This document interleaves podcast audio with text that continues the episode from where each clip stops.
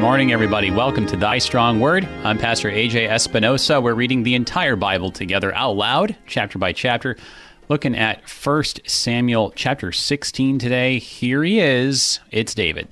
And it's uh, there's lots of reasons why the anointing of David uh, stands out, and it's a really big turn in 1 Samuel here. Uh, but we're, we're not quite to David and Goliath. I know that's what that's what I'm looking forward to. That's what you're looking forward to. It's too much fun. Uh, but we got to set it up first, right? We got to set this up. Uh, and so we're going to have this actual the scene where David he gets anointed, and you, you forget about this. But at first, he really does start off on Saul's good side.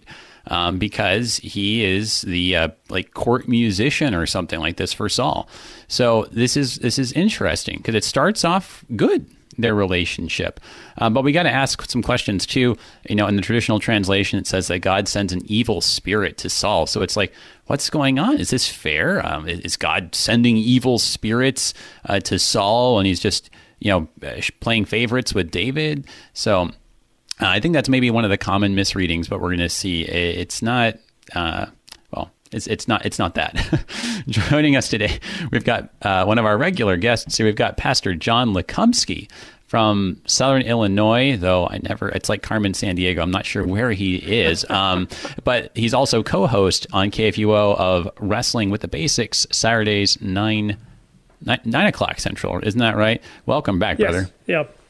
Uh, and, actually, they're going to start broadcasting us on Wednesdays at 2 as well.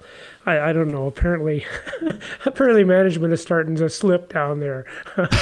Because yes, we we are still in Minnesota, but it's starting to get cold. It won't be long. We'll be heading back to the warmth oh, right. of, of uh, St. Louis.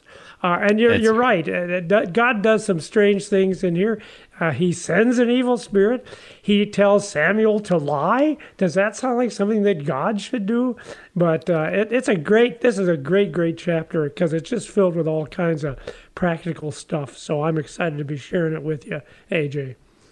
Yeah, yeah, no, well, uh, there's a lot. There's a lot of questions I think that that, that come up as you look at this chapter. Um, but it's uh, it's it's certainly a, just an interesting story in a lot of ways. Just um, how we're, we're, just, I mean, this is another big shift. You know, I mean, this is you don't think about it this way, but I mean, it's the end of a dynasty here, which is how they would have felt it, um, and kind of explains why we see you know everyone's like shaking in their boots when when Samuel shows up. You know, so it's like, uh, well, why are they all scared? Uh, so there are lots lots of good stuff to talk about today. But um, before we get ahead of ourselves, and, you know, would you go ahead?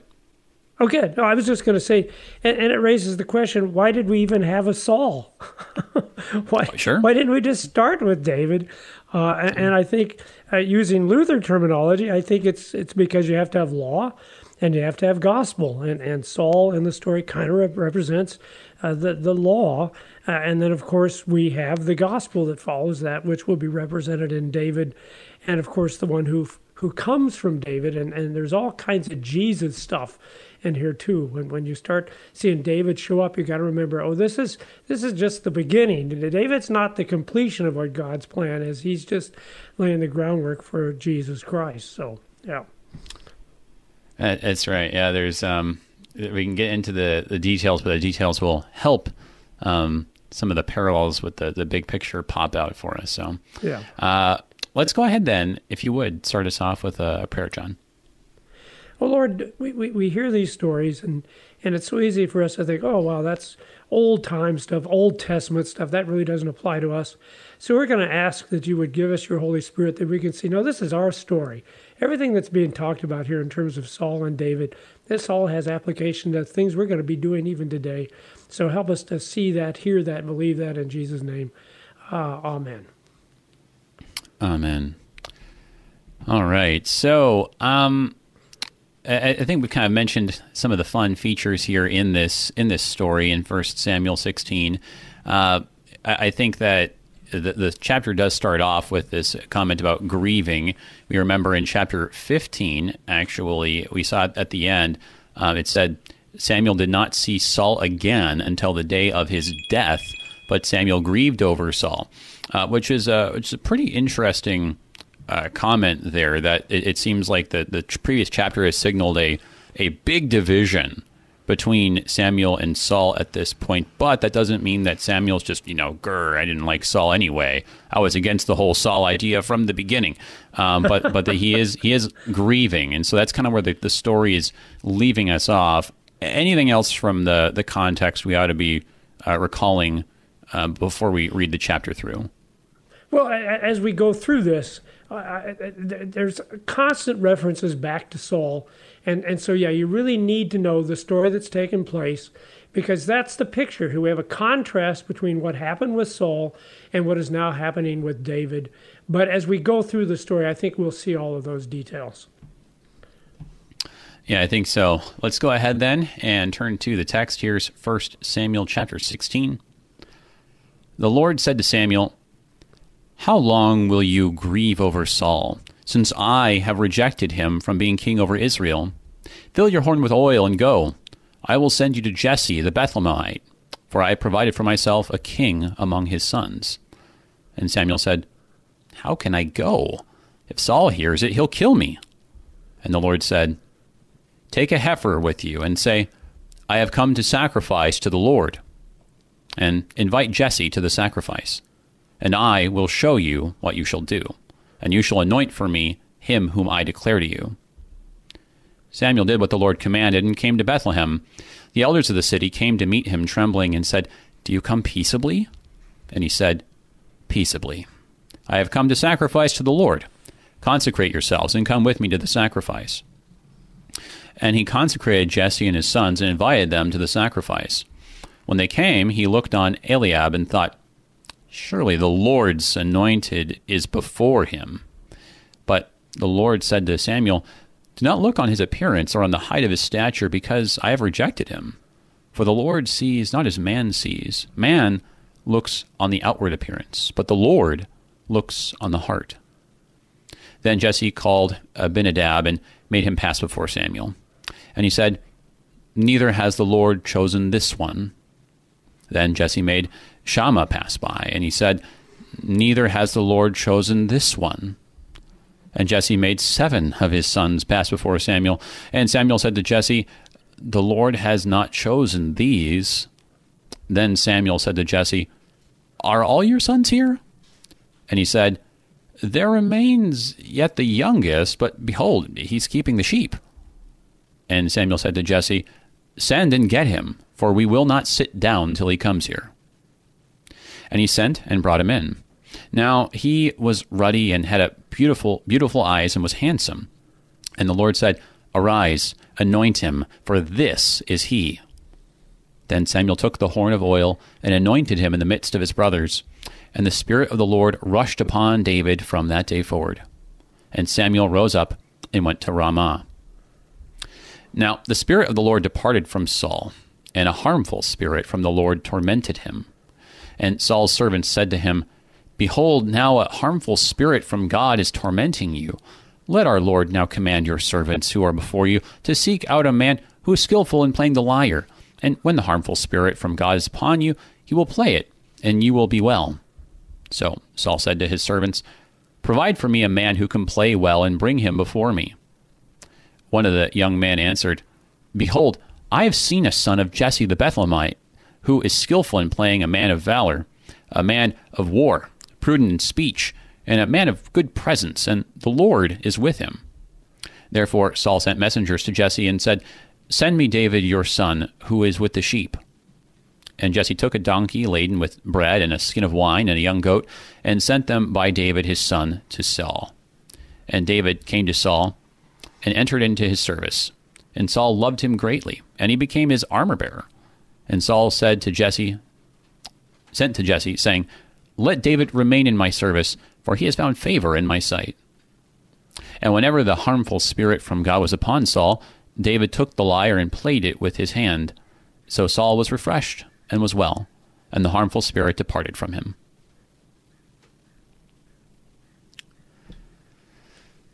So, uh, lot, lots of little things uh, to to comment on. Um, yesterday, we looked at Psalm 57, uh, we, we talked about the connections that that text has to the story of David and Saul, um, particularly with the word there of, of grace or favor, right? And so, you know, David's calling to God for for grace or favor because uh, Saul is no longer giving it to him. But the thing is, here we see there in, in verse 16, or rather in chapter 16, um, verse 22, you know, you know, he has it initially. So it, it's, uh, I think there's a lot of dramatic irony being set up, right? Because, like you were mentioning, um, there's all these different levels of people don't know what's going on. Saul doesn't know, I don't think, that he's been anointed uh, to replace him yet.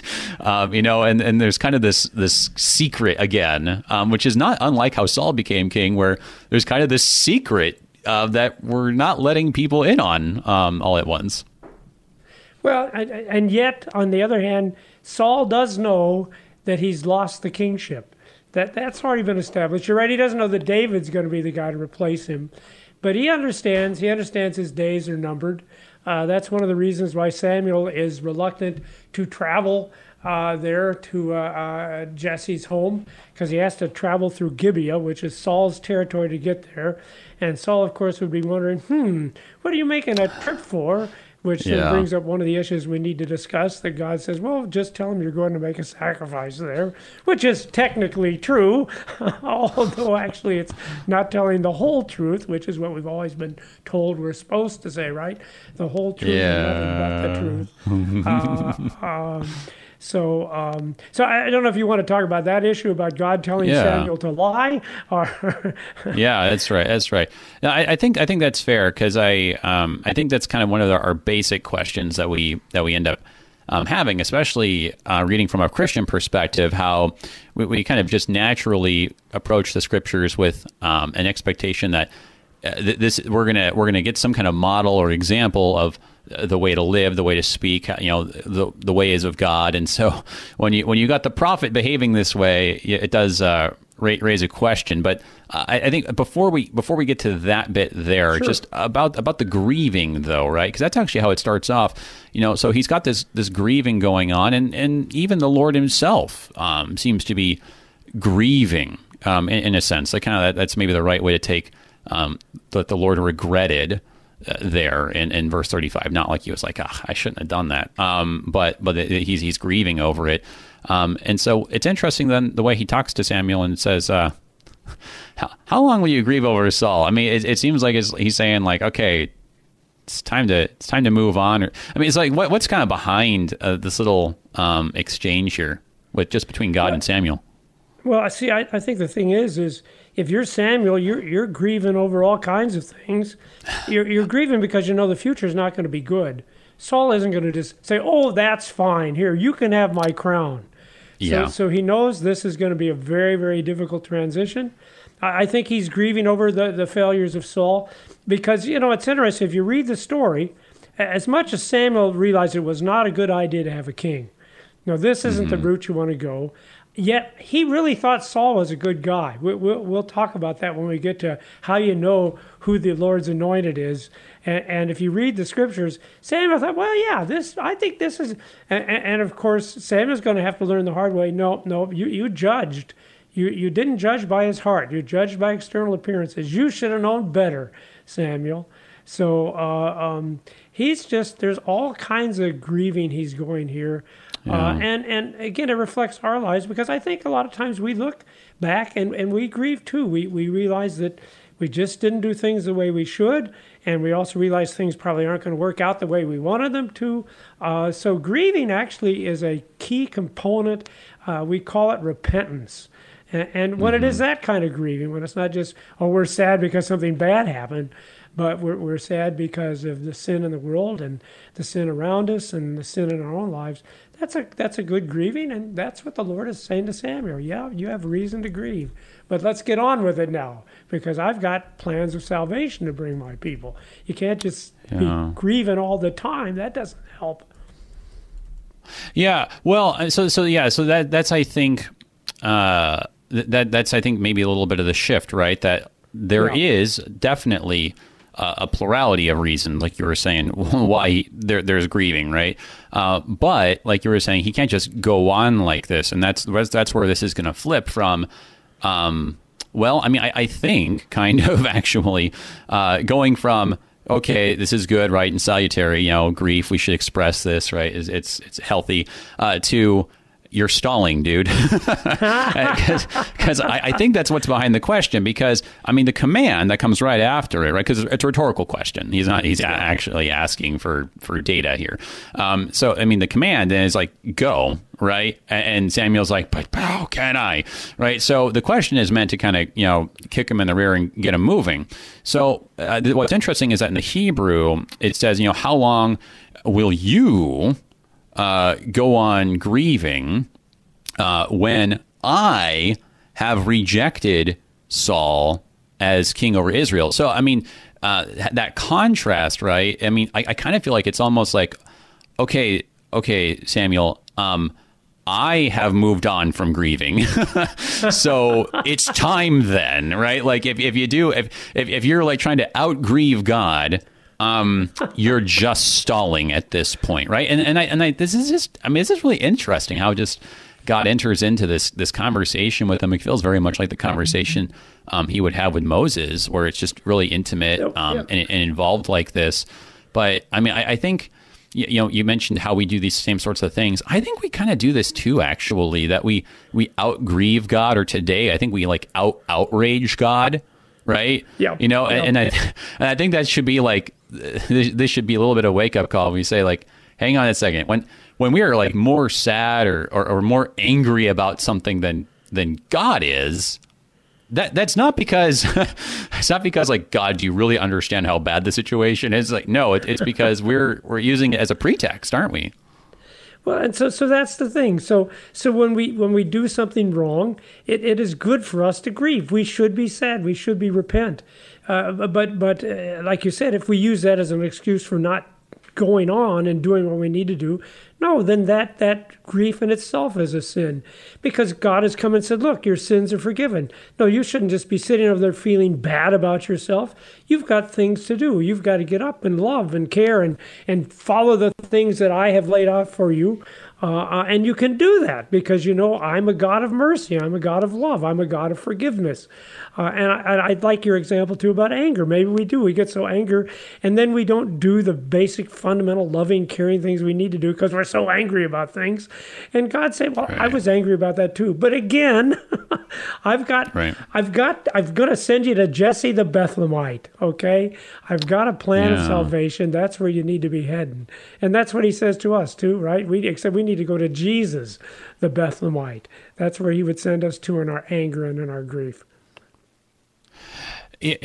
yeah, you know the the redirection here, right? That you know, I, and and I think I like the way you uh, how you're putting it. That you know, he, like he knows Samuel, like what, what's going to happen. I mean, you know, th- this guy's a, a, prophet as well as a, a priest and a and a judge. Yeah.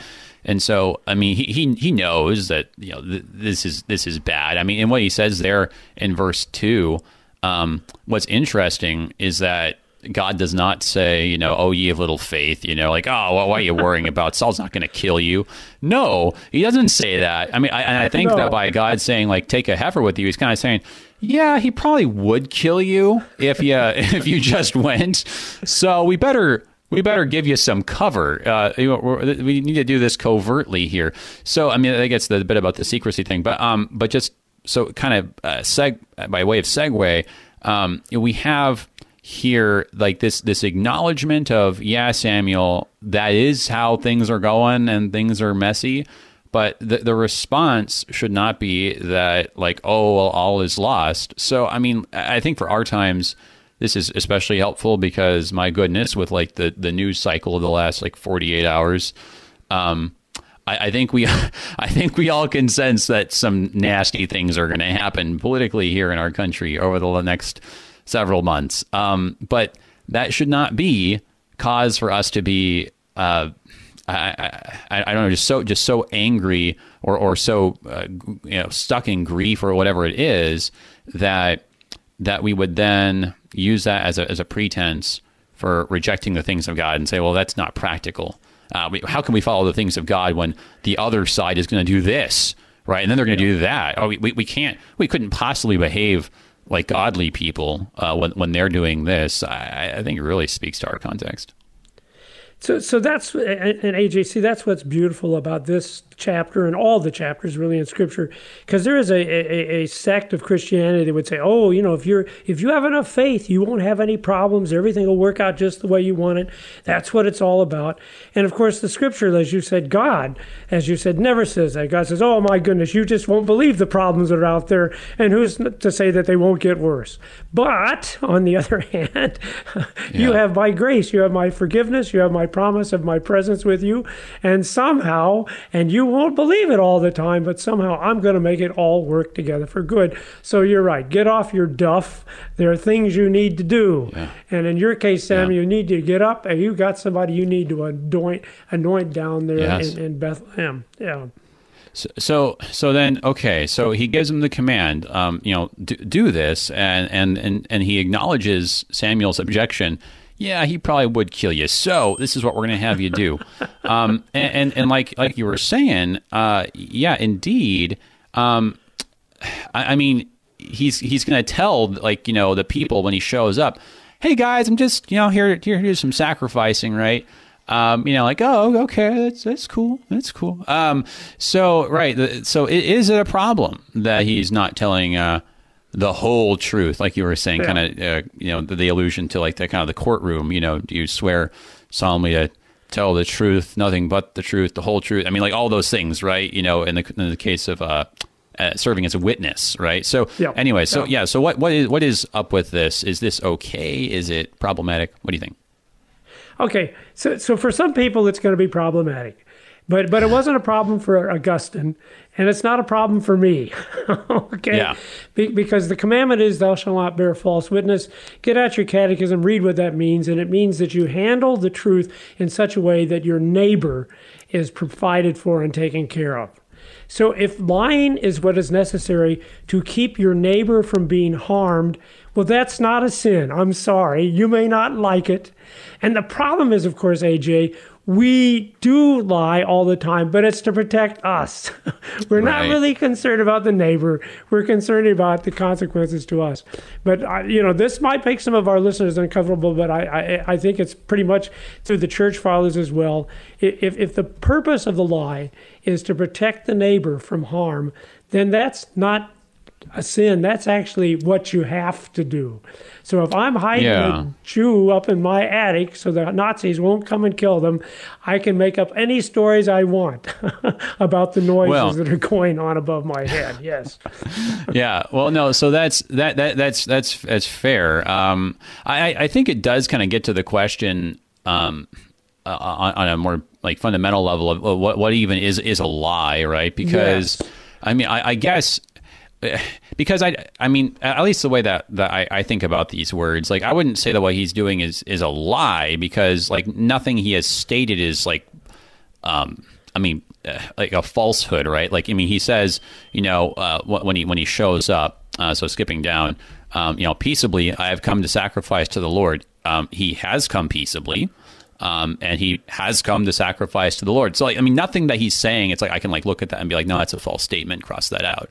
Um, but like you were saying, he is he is omitting things, and um, you know, and, and that that that is interesting because there, there's a question, I guess, about the expectation of omission, and and and, and for me. I do think there's an important difference about what Samuel, man of God, prophet, priest, judge, right, is expected to say uh, versus you or me, you know, John, if, if we're called to, to be a witness in a court case and we got to swear to do this, right? There's different kinds of expectations. I don't think there's always the same expectations. So it makes me, you know, maybe some interesting ethical questions there. But time for our break. So we'll have to kind of chew on that. Everybody, we're looking at 1 Samuel chapter 16 on Thy Strong Word, and we'll be right back.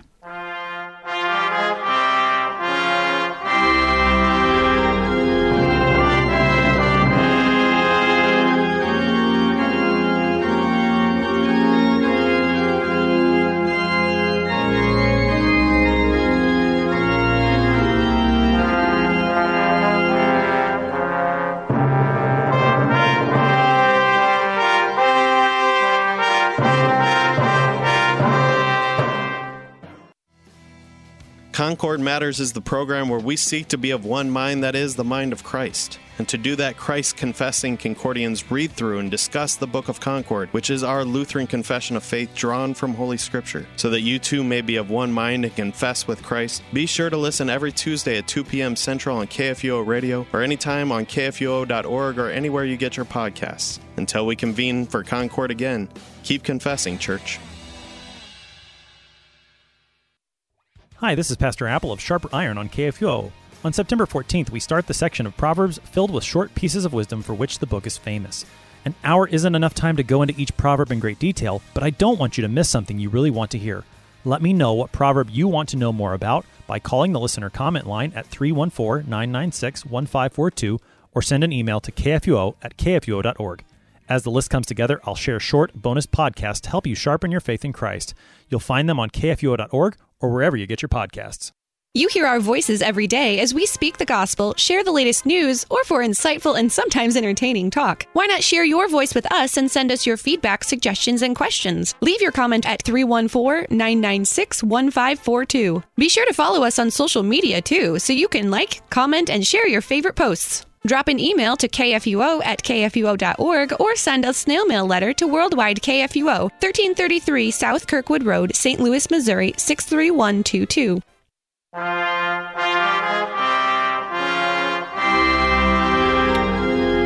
Welcome back, everybody, to Thy Strong Word. I'm Pastor AJ Espinosa. We're looking at 1 Samuel chapter 16. Uh, David coming into the service of Saul, but before that, uh, we we have a covert mission that Samuel's been sent on here. He needs to uh, stop trying to outgrieve God here and just do what he's told. And um, yeah, it kind of feels like maybe this is almost like a little bit of a military covert operation here. Um, do, do, the rules of war apply? So, looking at some ethical stuff here, uh, can you leave stuff out, um, or is it expected that you will, you know, actually kind of be forthcoming? Um, well, so good questions here. We're talking about uh, join, joining us today, Pastor John Lekumsky, um, who's hanging up in, in Minnesota, but not for uh, too much longer. Uh, co host of Wrestling with the Basics, uh, 9 o'clock Central Time on Saturdays in the morning. And then also, I think, brother, you said t- 2 p.m. now on Wednesdays? That's, that's what they tell me. That's what they so, tell. yeah. So so so that there we just, just got it's even email easier. saying you can't talk about Saturday morning anymore. They said. oh, okay. Can't talk about that. Okay. Well, I, will just I'll well, just no, drop no, it. No, you know what I'm saying. When well, we're doing the show, we can't reference like we're doing it because we might. Oh, I gotcha. I gotcha. So no references and to like being in your pajamas and eating Sunday. cereal and yeah, stuff. There, there. right. go. Okay. That's right. Gotcha. Okay. Gotcha. Um, gotcha. I, gotcha. I, I, just want to say one quick. Well, now is that lying though? well, see, oh. see to, to, me, if you're wrestling with that issue, if you're the, the issue always is hurt and harm the neighbor, and, and, I know it could be argued. Well, you know, technically, Samuel really didn't say a lie. Everything he said was true. He just didn't say everything. But you know, man, I've used that excuse to cover my lies any number of times. So I'm oh, thinking, sure, nah, I'm not too comfortable it. with that logic. But well, I think no, no. I, I think is this yeah. the hurt or harm of the neighbor? That's probably the question. Uh, I think and, you're see, right. It goes to your courtroom thing. It goes to your courtroom yeah. thing, because you got me thinking about that. So when you go in the courtroom, you have to tell the whole truth, but you tell yes. the whole truth because you are concerned about the neighbor. That's why you're doing. because if, if he's done something wrong, he needs to be punished. That's a good thing for him. He shouldn't get off of that. Yeah. See. So you don't do well, that in anger, but you do that in love, even. So, yeah. So, so I think I think you're right that that it, the needs and the needs of the neighbor, um, we need to consider that, and that's kind of uh, maybe in some ways ultimate, but but also like duties and obligations. I, I think are part of that, um, and, and I think that kind of Paul talks this way too. You know, uh, you know, pay taxes to whom taxes are owed, give respect to whom respect is owed. So uh, part of the question also is asking like, what do I owe this person? And I think that actually Yes. part of that is how much information do I owe them?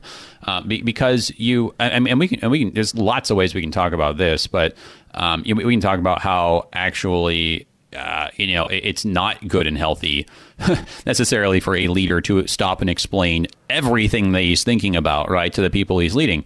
Um, it, it, could be like very problematic. I mean, like part of the burden of leadership is that you're like kind of wrestling with stuff and bearing things in mind, kind of on behalf of everyone else, so everyone else can go about their day and get get other things done, and they can like sleep at night. Uh, and you're the one who's going to like weigh those heavy things. So there are differences, I think, with obligations in terms of. Um, information. But um, getting to that in just a second, I just want to make sure you know we are kind of getting into some interesting questions, but I want to make sure that we have time for everybody else's questions. Everybody, if you're listening live, 1 800 730 2727 if you want to call with a comment or question, or if you're in St. Louis, 314 821 0850. You can also send an email to kfuo at kfuo.org. Had some questions uh, come in about evil spirits, uh, particularly um, hang on a second. Does God use evil spirits to discipline people? Does he do that today? Is is David then uh, performing an exorcism? So th- those are some some good questions we'll take a look at when we get there. We do have to get there, I guess, right? uh, also, you can join the live stream, facebook.com slash AJ Espinosa. Um, some questions there uh, talking about, okay, hang on a second. What does it mean that he was uh, anointed in the midst of his brothers was like everybody there in Bethlehem? Or was it just a private thing and so only David's family knows? So kind of about the, the how wide is this this kind of circle secret uh, here? Uh, yeah so some some good questions here uh, that we'll want to take a look at to be sure. Also want to thank our underwriters at the Lutheran Heritage Foundation lhfmissions.org thank you guys for underwriting thy strong word. Um, so so okay so I, what I was saying about obligations, I, I think that what, one of the instructive things in the Catechism, Luther in the Small Catechism says, "Don't swear, don't do it, don't just don't do it." Uh, in the Large Catechism, he says, "Well, you know, if you need to do it for the sake of neighbor, and it's like because you're being called upon to like testify, well, okay, yeah." Uh, so go ahead. So I, I, think that that's it's instructive because um, there, there is a difference both in terms of need, right, and, and like you were saying, uh, like justice needs to happen. Um, but on the other hand, too, when you're given this charge as someone who's called upon as a witness, you have an obligation now to actually be I, think more forthcoming than you would normally be. In fact, you might be asked questions, right? Um, about things that normally you really ought to keep to yourself. Um, you know, Luther actually says, you know, for instance, in the Catechism, like if you know bad stuff about your neighbor, like you don't tell people that stuff. You don't air their dirty laundry. He says, actually, you know, like part of what it means to cover, uh, what it means to, to love each other is to cover over those sins, not in the sense of like lying for each other, but in the sense of I'm not just going to volunteer that information and make people look bad. So I, I think actually Luther demonstrates that there are different kinds of obligations uh, about how forthcoming you need to be.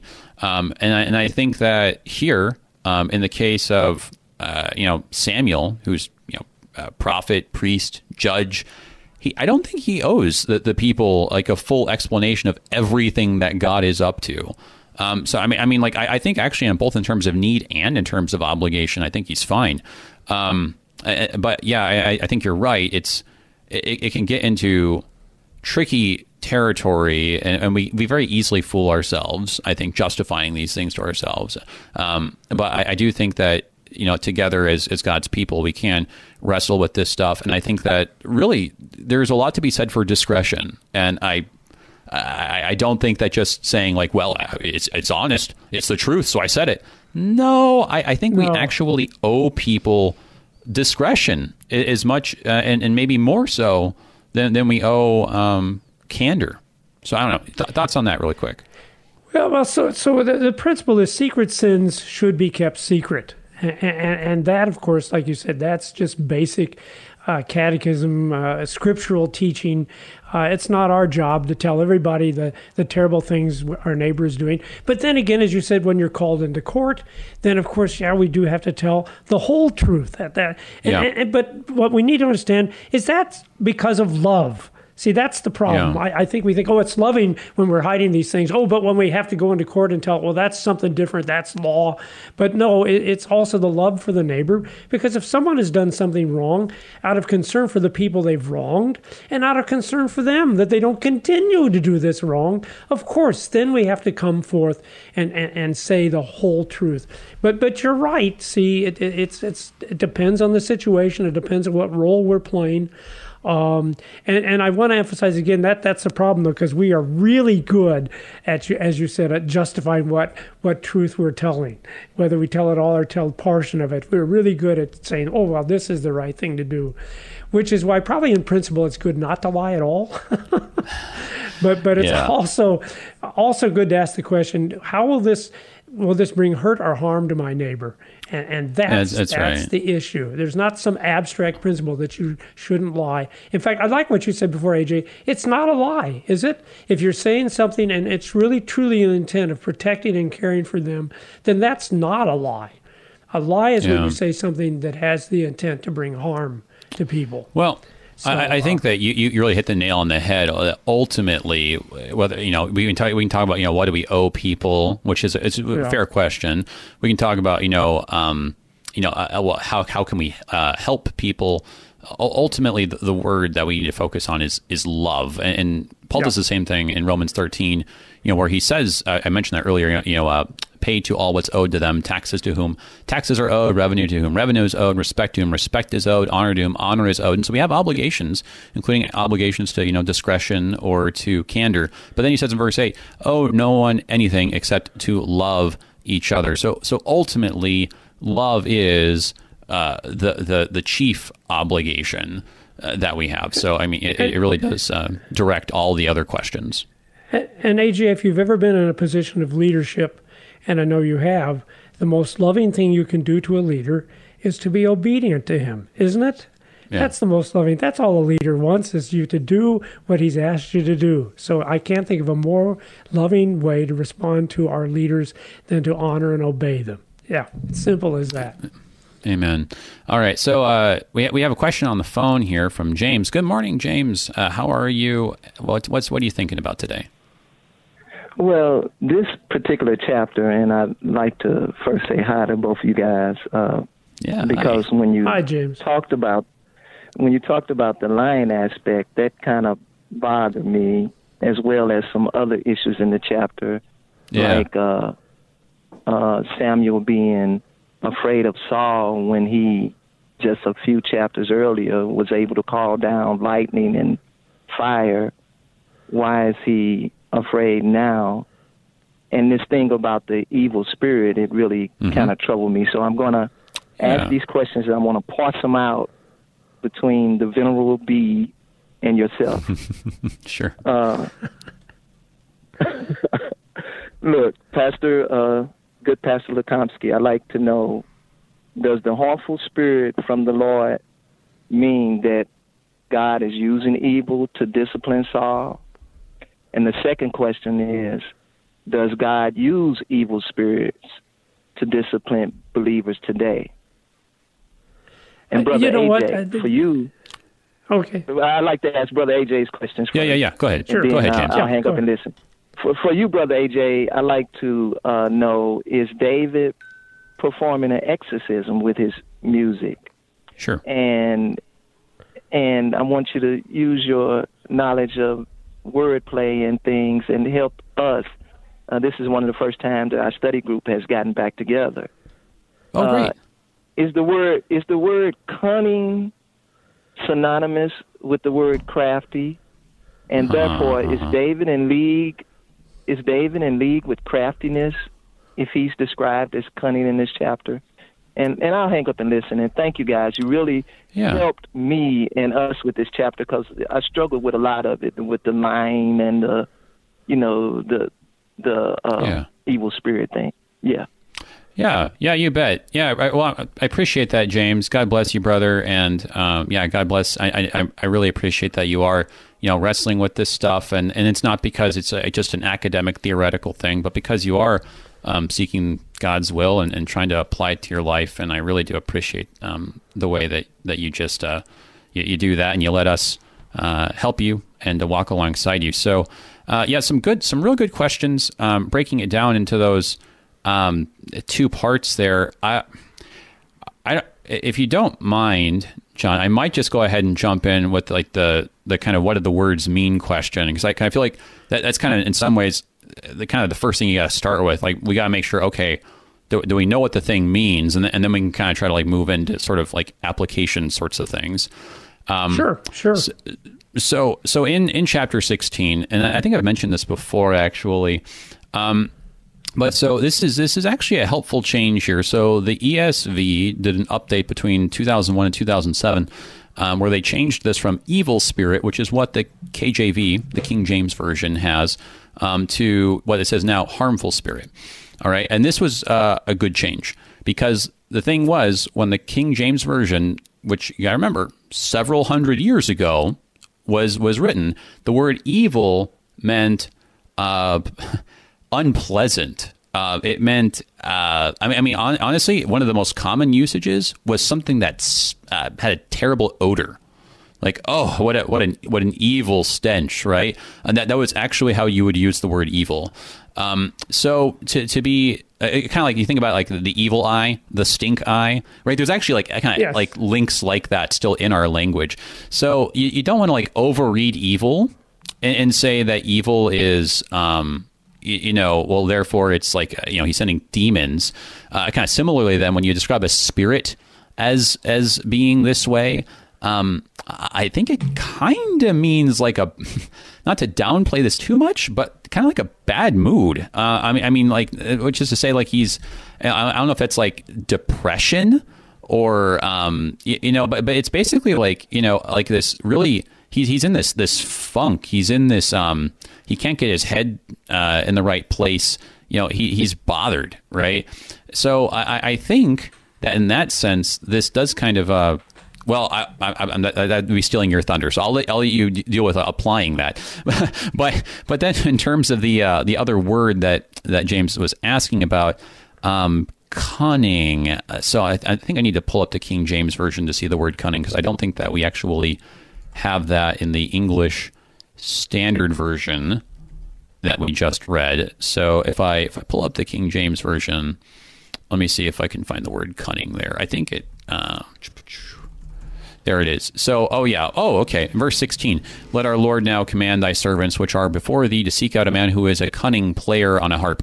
Yeah, see, so so that is actually just, and, this uh, update happened a long time ago with the revised standard version. Um, someday we'll set to have a whole conversation about translations. but cunning just uh, used to mean just have skill.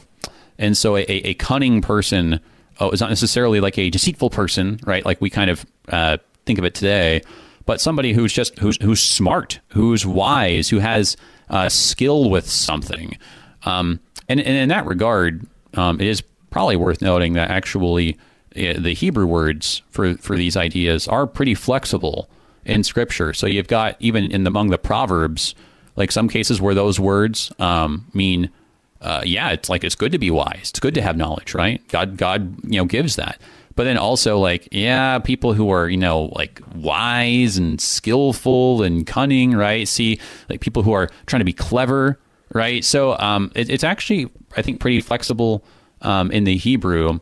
Uh, but I think I think here clearly it's uh, just looking for someone with skill, um, so uh, I don't think there's actually anything to suggest that David's like you know being a crafty dude in, in, a, in a negative sense. So okay, that's that's the language stuff. I took way too much time. John, I'm sorry. Uh, please uh, apply this if you can.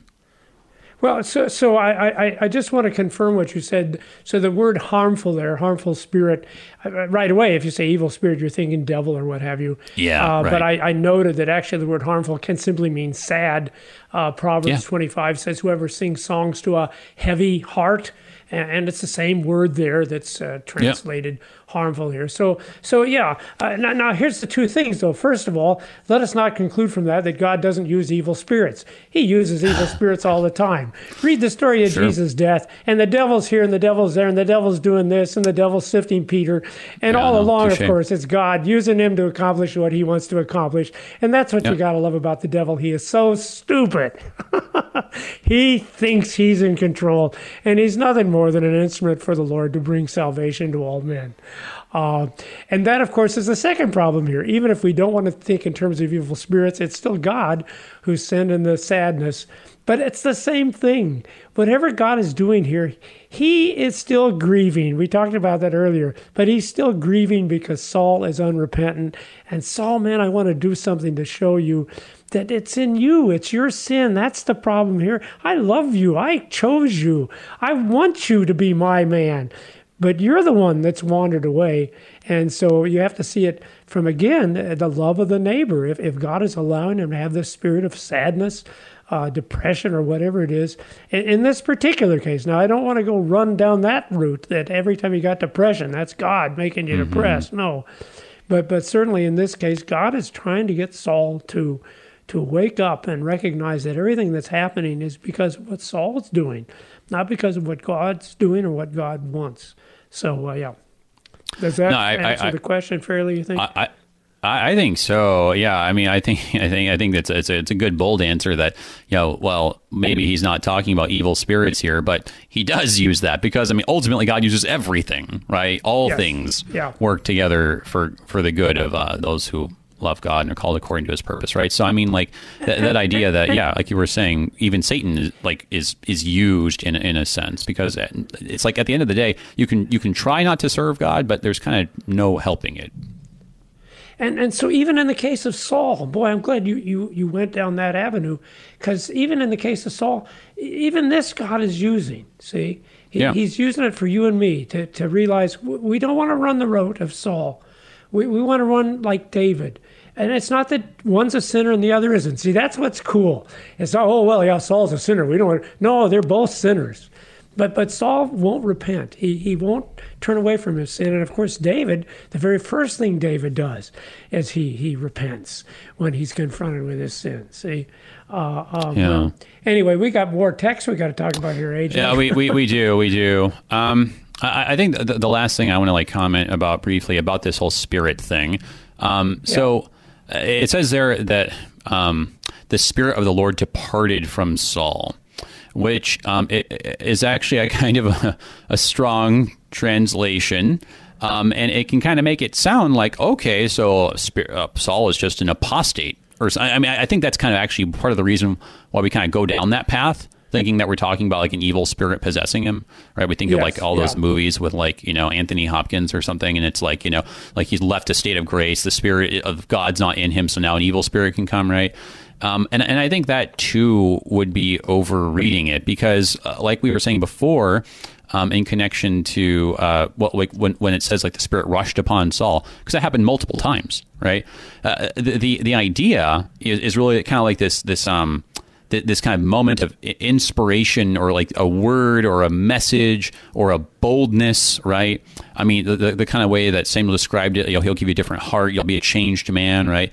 So, so God, you know, He kind of sends these these moments, right, um, to to just enable us to do powerful things, right? But that that's not a, you know, I don't. I mean, you know, I, think John, you can relate. You don't necessarily wake up every morning and feel that. Like it's like, you know, sometimes there, you, you do have those moments where it's like, wow, like I got a word from God, and it's like I've got this energy, and I don't even know where this is coming from because I haven't slept for like you know like three days, right?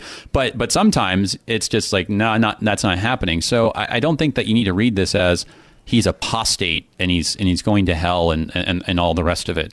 Um, I, I, think that the the point is that you know Saul he does not have like this kind of this this courage and this this even mindedness that God was equipping him with. Because uh, the, I think the corollary of what you were saying, John, is that all the good things in our life are not from nature, but they're ultimately from God. And so you, there is no, well, I just naturally have a good disposition, or I just, I just naturally, you know, am strong or intelligent. It's like all those are gifts from God too. Um, so I think that all this spirit stuff, whether it's like with Saul or with David, the point is it's kind of like these special uh, gifts or or these um, these uh, uh, spe- like these uh, well yeah special difficulties that God is uh, working in their lives for His purposes. And and and uh, see, that's the point. Uh, so so in fact, Samuel says at the very beginning that the Spirit of the Lord uh, will will come upon Saul. But but the thing is, is Saul doesn't want the Spirit of the Lord. In fact, earlier in, in this book, when Samuel comes to check on Saul, uh, the scriptures say that Saul had built a monument to himself. Yeah. See? Yeah, he'd put the focus on him and on what he was doing and his works. And and and then then yeah, the Spirit of the Lord really can't do much for us when we think it's all about us and all about what we're doing. Uh, and it is it is interesting you brought that up. I, I checked it out. The text never says that the Spirit of the Lord rushed upon Saul. It does say at one point when he's going to go to battle, what is it against the Ammonites, that the Spirit of God rushed him. But I do think there's a difference there. I think for Saul, it was always about his works, about what he's doing. And sad to say, that's what it was for Samuel, too. Remember what Samuel said about Saul? Oh, look at him. He's going to be prince over the people of Israel. He's so big and tall and handsome. Uh, and in fact, I think that's part of this story too. God saying, you know, Samuel, you really didn't have the right heart in what was going on mm. there either. You really didn't know what you were looking for. I mean, he was a guy I chose, no doubt, but neither one of you understood. But now you're going to understand in David. Uh, yeah. This is what I'm looking for. I'm looking for the person who puts their faith in me. That's and oh, yeah. I'm not looking for it. That's what I'm going to do. I'm going to make yeah. for myself a king, who, and I'm going to put my faith in him. Yeah. Um, so it is interesting. I, I, admit that I, I did not actually notice that that in, in the earlier chapters it was it did say the spirit the spirit of God rushed upon Saul, yeah. and here it's the spirit of the Lord. Uh, off the top of my head, I'm I'm not um, totally positive why we have that kind of difference. I, I don't, and, and the thing is, like, it really could just be, you know, a, a difference of uh, yeah, I mean, just it's just kind of like Lord kind of comes out more naturally in this context and God in the other one, right? Because yeah. you know, in this context, we've been talking about the Lord, right? The Lord said, the Lord said, the Lord said. Um, but I, I think that the I, I don't know if I'd want to go back and read all of that so negatively with Saul, but I, I think there is definitely this moment here in verse thirteen, right, where it says the Spirit of the Lord rushed upon David, and it says, you know, from that day forward uh, I, I, think the idea is it's like, hey, um, God's not going to give this special courage and insight and wisdom and all, all, this stuff. He's not. He's not like giving all that kind of kingly, uh, you know, energy to Saul right now. No, he's it's just switched over to David. David's the one who's going to start looking like a king, uh, unless Saul. Uh, really quick, then the the last couple questions we got on Facebook here. So, okay, back back to this uh, secret. So one of the little questions was, how many people actually know about this? Uh, because I, I, guess Jesse and his brothers, uh, David's brothers, know um, that he's been anointed. But does anyone else know? So this is kind of earlier. It's going back a little bit. Well, it, it does say uh, the elders of the city came to meet him trembling and said, Do you come peaceably? And he invites them to consecrate themselves and come with me to the sacrifice and he consecrated Jesse and his son. So it would appear that at least we have the elders of the city present, but I would think that would be the group, the elders, the ones responsible, and then of course Jesse and his sons. So you got to have two or three witnesses. You can't have just Jesse saying, "Oh yeah, one of my sons been anointed king." You got to have some people outside the family to verify that as well. Yeah. Um, so yeah. That, I, I think I, mean, yeah. again, you can't be sure, but that's the impression you get. You got the elders, you got Jesse, and you got Samuel, and you got the anointing. And of course, the key yeah, is that I, Samuel, I think... Samuel still doesn't understand who he's supposed to be looking for because he sees Eliab and says, "Oh well, this guy surely is the Lord's anointed because he's he's tall again. You know, he looks handsome just like uh, uh, Saul did." Although I want to point out too, real quick, you know, David's handsome too. So being handsome doesn't mean God doesn't want you. it yeah, isn't the reason not, why. That's right. That's right. They're they're both you know that that is interesting, right? That like as much as there is yeah. this like, hey, well, don't go like and you know compare them, right? Don't be external. Yeah. I mean, like you still pick someone good looking in the end.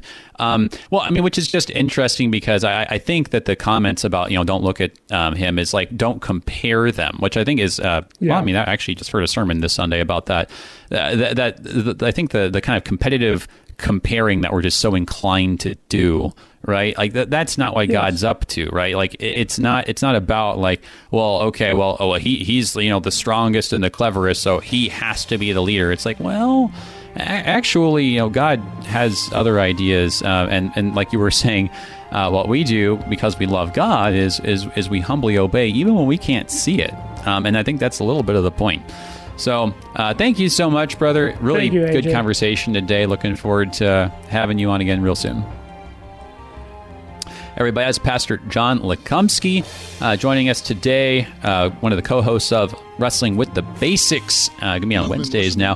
Till next time, I'm Pastor AJ Espinosa. Produced by the Peace. Lutheran Church Missouri Synod Office of National Mission in cooperation with Worldwide KFUO, the official broadcast ministry of the LCMS.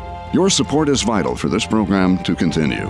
You can make a gift safe, secure, and easily online at kfuo.org. Thank you for listening and supporting Thy Strong Word.